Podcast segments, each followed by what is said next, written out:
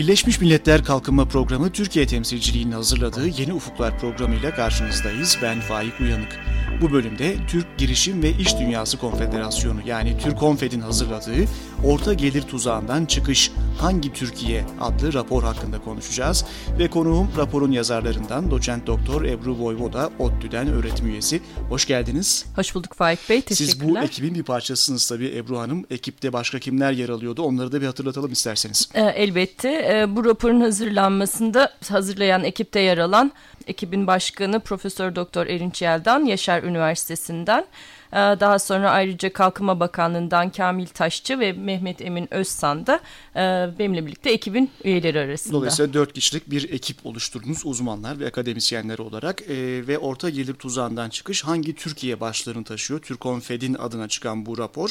İsterseniz öncelikle orta gelir tuzağı nedir sorusunu cevaplayarak başlayalım. nedir ve niye önemli bir sorundur size göre? Elbette.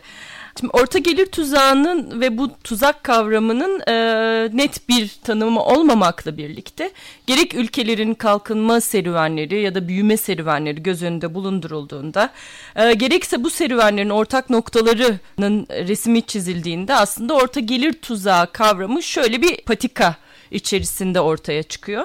Öncelikle e, kalkınma serüveninin ilk aşaması e, tarımdan sanayiye geçiş, işte tarımdaki yığ, yığılmış iş gücünün sanayiye ve kentsel bölgelere aktarılması ile birlikte hızlı büyüme ve sermaye birikiminin e, gerçekleşmesi ve sermaye birikimiyle birlikte de bu iş gücü verimliliğinin artışının büyümenin temel kaynağı olması e, olgusu var.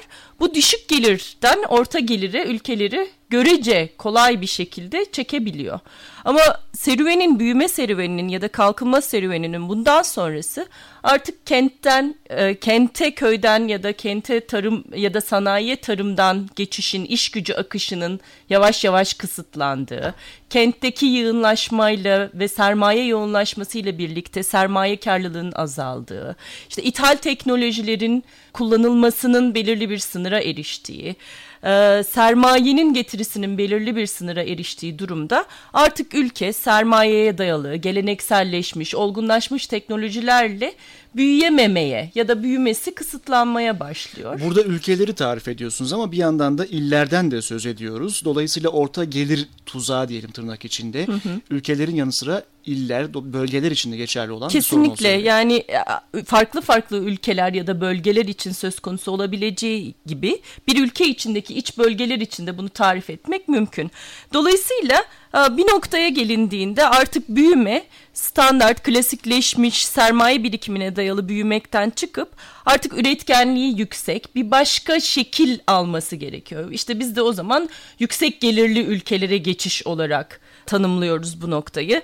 İşte ARGE ile, beşeri sermaye ile, eğitimle, iş gücünün verimliliğinin artışına ve sermayenin verimliliğinin artışına, teknolojik gelişmeye dayalı bir büyüme haline geliyor. Bunu beceremeyen, dolayısıyla bu yüksek gelir grubuna ve artık yeni teknolojili e, sanayileşmeye geçişi beceremeyen e, ve bu ortada kalan ülkeleri de çok genel olarak orta gelir tuzağına yakalanmış ülkeler diye tanımlamak mümkün. Kuramsal bir giriş yapmış olduk. Raporun girişinde, giriş bölümünde de tarif edildiği üzere bunu isteyenler Türkonfed'in web sayfası üzerinden raporu indirebilirler bu arada. Bunu da vurgulayalım. İsterseniz bulgularla devam edelim ve Türkiye özelinde devam edelim. E, orta gelir tuzağı diyorsunuz. Tuzak dediğimiz zaman tabii orada bir onu açıklamak gerekir. Bir, bir üste çıkamıyorlar anlamını sanki taşıyor gibi geliyor. Yüksek gelir, orta gelir ve alt gelir grupları grupları nasıl bir sınıflandırma yaptınız? Ee, çok doğru söylediniz. Tuzak kavramı kendi içerisinde arada kalmıştık yukarıya çıkamamazlığı da ifade ediyor. Literatürde farklı tanımlar olmakla birlikte biz de literatürdeki farklı tanımlara göre Türkiye'nin durumunu rapora e, koymaya çalıştık. Ama daha çok iki çalışmadan yararlandık. Bunlardan bir tanesi Barry Icahn Green ve arkadaşlarının e, yaptığı tanım. Yine e, farklı kombinasyonları olmakla birlikte fert başı e, yurt içi hasılanın e, Amerikan fert başı yurt içi hasılasının %58'ine e, ya da işte 2005 %25 sabit fiyatlarla e, reel fert başı milli gelirin 16 bin dolar seviyesinde olması. Bununla birlikte sanayinin katma değer içindeki payının %23 civarında olması bunu hani daha netleştiren ve somut e, bu kuramsal çerçevesini koyduğumuz kavramı somutlaştıran e, bir kavram. Yararlandığımız bir başka çalışma ise e, orta geliri ve bu tuzağın e, değerlerini e, yine e, rakamsal olarak ifade ediyor. O da 2000 dolarla 7250 dolar kişi başı e, milli gelir açısından e, arada kalmış bölgeye e, orta düşük gelir. 7250 ve 11750 dolar arasındaki e, bölgeye de orta yüksek gelir e, olarak e, tanımlanıyor. Kuramı bu şekilde koydunuz, kriterleri belirlediniz ve hangi Türkiye diyerek bölgesel analiz yaptınız. Üç farklı Türkiye'den bahsediyorsunuz raporda. 14 şehrin toplamı önemli bir bulgu bizim dikkatimizi çeken. İsviçre, Singapur gibi dünyanın önde gelen ülkelerini geride bırakıyor. 27 şehir yoksulluk seviyesinde yer alıyor ve 40 şehirde orta gelir düzeyinden bir türlü çıkamıyor. Ve bu şehirler de Artvin'den Çanakkale'ye, Türkiye'nin doğusundan batısına pek çok yerden farklı özellikle şehirler. Neden bu kentler bir türlü orta gelir tuzağından sizin ifadenizle çıkamıyorlar? Ee, çok doğru ifade ettiniz. Aslında hangi Türkiye ve orta gelir tuzağıyla Türkiye'nin genel resmini ilişkilendirmeye çalıştığımızda üç farklı Türkiye ortaya çıkıyor. Bunlardan bir tanesi işte sanayileşmiş, neredeyse dünya e, üretim ağlarıyla eklemlenmiş, teknolojik düzeyiyle e, ve gerek beşeri sermayesi gerek sermayenin niteliğiyle dünya ekonomisiyle eklemlenmekte artık çok zorluk çekmeyen bölgeler. E, işte ifade ettiğiniz gibi Kocaeli, İstanbul, Ankara e, bu bölgelerin başını çekiyor. E, temel olarak işte e, Zonguldak, Hatay'da bir arasında bir eksen çizdiğimizde aslında bu eksenin batısında kalan bölgeler için orta gelir tuzağı çok söz konusu değil. Hatta onlar bu bölgelerin bir kısmı neredeyse işte hani ileri teknoloji ile de eklemlenebilecek potansiyele sahip bölgeler. Ama bunun yanında e, özellikle gelenekselleşmiş e, sanayilerin yoğunlaştığı işte Denizli gibi, Gaziantep gibi, Kahramanmaraş gibi tekstil, giyim, e, konfeksiyon sanayilerinin, metal sanayinin yoğunlaştığı ekonomiler hala orta gelir e, bu az önce e, verdiğim tanımlar çerçevesinde orta gelirde yer alan e, iller ve bölgeler olarak ortaya çıkıyor.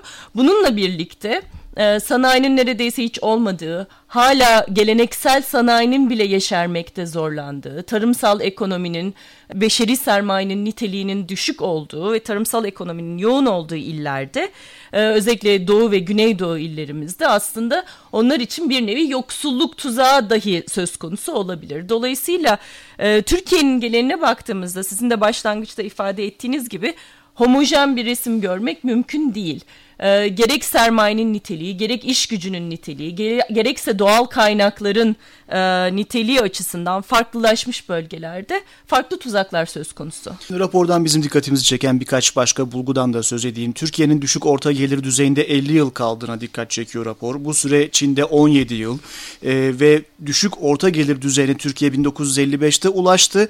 Bu düzeyden 50 yıl sonra 2005 yılında buradan çıktığına vurgu yapılıyor. Bunun gibi pek çok bulgu var. Diğer ülkelerle kıyasladığımızda çok kısaca anlatır mısınız? Türkiye'nin orta gelir tuzağındaki kentleri için çıkış nasıl mümkün? Aslında bu rapor ve çalışma e, iki bölümden oluşuyor. Bu tartıştığımız Herhalde bölüm. ikinci bölüm sonra gelir. Evet kesinlikle. E, bu biz öncelikle bu ciltte ya da bu raporda e, durum tespiti çizdiniz? yapmak e, amacındaydık. 2013 yılında çıkacak diğer raporda da aslında bir nevi e, öneriler e, paketiyle gelmeyi umuyoruz. Bunun içinde bu bölgesel bu, bu raporda ortaya koyduğumuz bölgesel nitelikleri yansıtabilecek bir bölgesel modelleme, bölgesel makroekonomik ekonomik modelleme çerçevesinde elimizdeki araçlar ya da e, politika yapıcıların elindeki araçları e, ne şekilde uygulanabilir, neler tavsiye edilebilirle daha detaylı çalışmayı planlıyoruz. Ama ben sizin sorunuza yine de çok e, geniş bir şekilde ya da e, çok makro anlamda cevaplandırmaya çalışayım. Söylediğiniz gibi e, ülkesel deneyimlere baktığımızda aslında e, Türkiye'nin bu orta gelir e, tuzağı içerisinde en uzun kalmış ülkeler arasında yer aldığını görüyoruz örneğin bizim kadar 50 yıl ya da 50 yılın üzerinde e, bu tuzakta yer alan ülkeler arasında Bulgaristan ve Costa Rica var. Ama ifade ettiğiniz gibi örneğin Çin bu tuzaktan 17 yıl içerisinde kurtulmayı başarmış ya da orta düşükten orta yüksek gelir grubuna geçmeyi 17 yılda başarmış bir ekonomi. E, keza Kore yine e, 20 yılın altında bu geçiş sürecini tamamlamış bir ekonomi. Şimdi bunlara baktığımızda çok farklı deneyimler ülkeler için farklı deneyimler olmakla birlikte e, özellikle teknoloji ve teknoloji transferinin bunun yanında iş gücü eğitiminin e, çok önemli iki kriter olarak beşeri sermayenin ve eğitimin e, çok önemli iki kriter olarak ortaya çıktığını görüyoruz. E, bizimle birlikte 1950'ler ve 60'larda e, son derece düşük gelir grubunda e, yer alan ekonomilerden işte Kore, Malezya e, gibi ekonomilerin e, özellikle eğitim, ortalama eğitim seviyelerini yükselterek e, ve beşeri sermayenin niteliğini değiştirerek, a, arttırarak e, bir çıkış yolu bulabildikleri en Buradan azından da genel insani gelişmenin yine kilit noktada yer aldığını vurgulamamız mümkün. Teknoloji dediniz, insan sermayesi ve eğitim dediniz. Bu üç noktayı aşmadığı müddetçe ülkelerin bu tuzaktan çıkmaları çok kolay değil. İkinci cildini merakla bekliyoruz. 2013'ün ortasında bir dizi öneriler e, getirecek bu raporun ikincisi. Bunu da vurgulayalım. İsteyenler turkonfed.org sitesinden e, orta gelir tuzağından çıkış hangi Türkiye raporunun ayrıntılarına ulaşabilirler. E, doçent doktor Ebru Boyvoda çok teşekkürler Ben programımıza çok teşekkür ederim. için. Birleşmiş Milletler Kalkınma Programı Türkiye temsilciliği. Sağ olun. Ve Birleşmiş Milletler Kalkınma Programı UNDP Türkiye temsilciliğinin hazırladığı Yeni Ufukların bu bölümünün de sonuna gelmiş oluyoruz. Programı Ankara Üniversitesi İletişim Fakültesi Radyosu Radyo İLEF'te hazırladık. Programımıza podcast formatında iTunes üzerinden, İstanbul'da FM bandında ve internette Açık Radyo'dan, 50'ye yakın ilde Polis Radyosu'ndan, yayın ağımızdaki üniversite radyolarından, ayrıca undp.org.tr adresinden ulaşabilirsiniz. Sosyal medya üzerinde kullanıcı adımız UNDP Türkiye. Tekrar görüşmek dileğiyle, hoşçakalın.